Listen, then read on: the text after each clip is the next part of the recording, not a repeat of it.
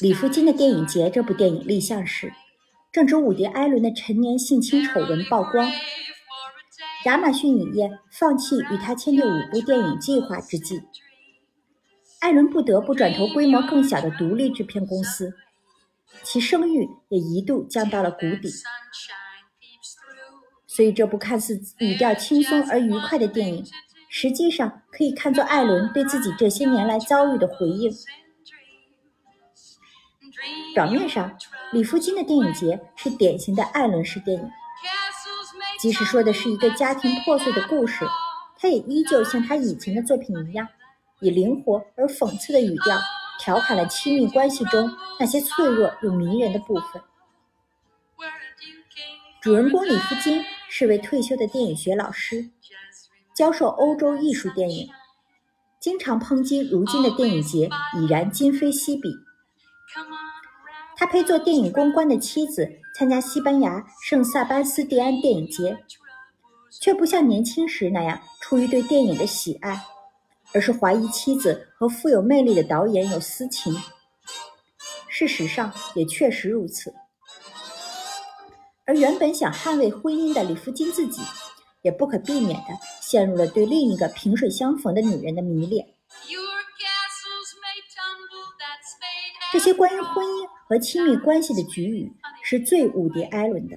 也是最容易引起共鸣的。关于名利场人士和潜规则的探讨，也很容易让我们想到艾伦过往的作品。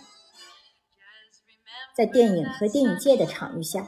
似乎一切的不忠和越轨都可以被解释为浪漫的邂逅、共鸣的冲动、艺术的激情，而这本身就是一种作为艺术创作者的自嘲。另外，同艾伦以前很多电影一样，影片也处处都散落着资深影迷艾伦的迷影情绪。电影通过李福金的梦境，插入了大量的经典电影片段。比如暗喻多人亲密关系的《朱尔与吉姆》，揭示我们难以看清身边人面貌的公民凯恩，作品本体与创作者自我关联的《八部半》，诉说自己对伯格曼崇敬的《第七封印》等等。在主人公的幻梦之中，我们似乎也看见伍迪·艾伦以此自照，借角色的潜意识来调侃自己难以比肩欧洲大师。那或许也是他作为一个创作者不想面对又不得不面对的现实。李福金的电影节表层叙事说的虽是亲密关系的脆弱与无奈，但当我们把表层的亲密关系剥离开来，便会看到底层的核心，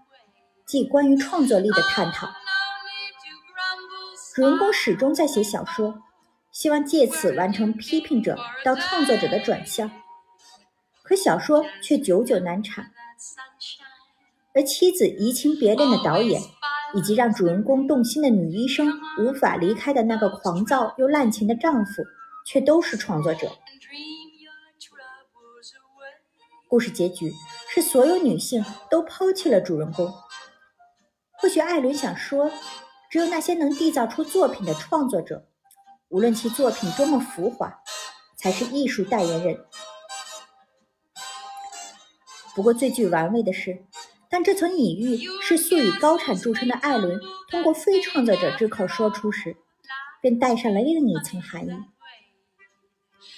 电影中的李福金这样的非创作者，要面临创作语境对自己人生语境的吞噬；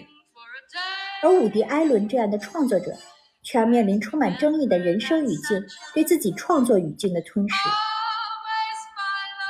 在如今这样一个万事崇尚正确的年代，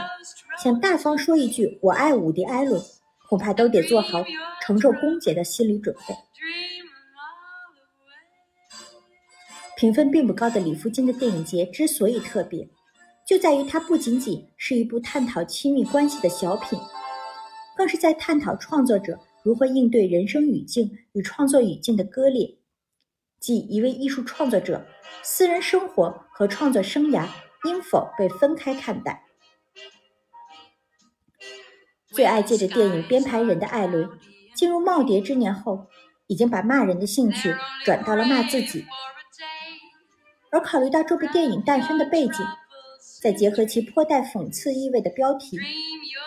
艾伦似乎也在用调侃的方式为自己做着一些无奈且苍白的辩解。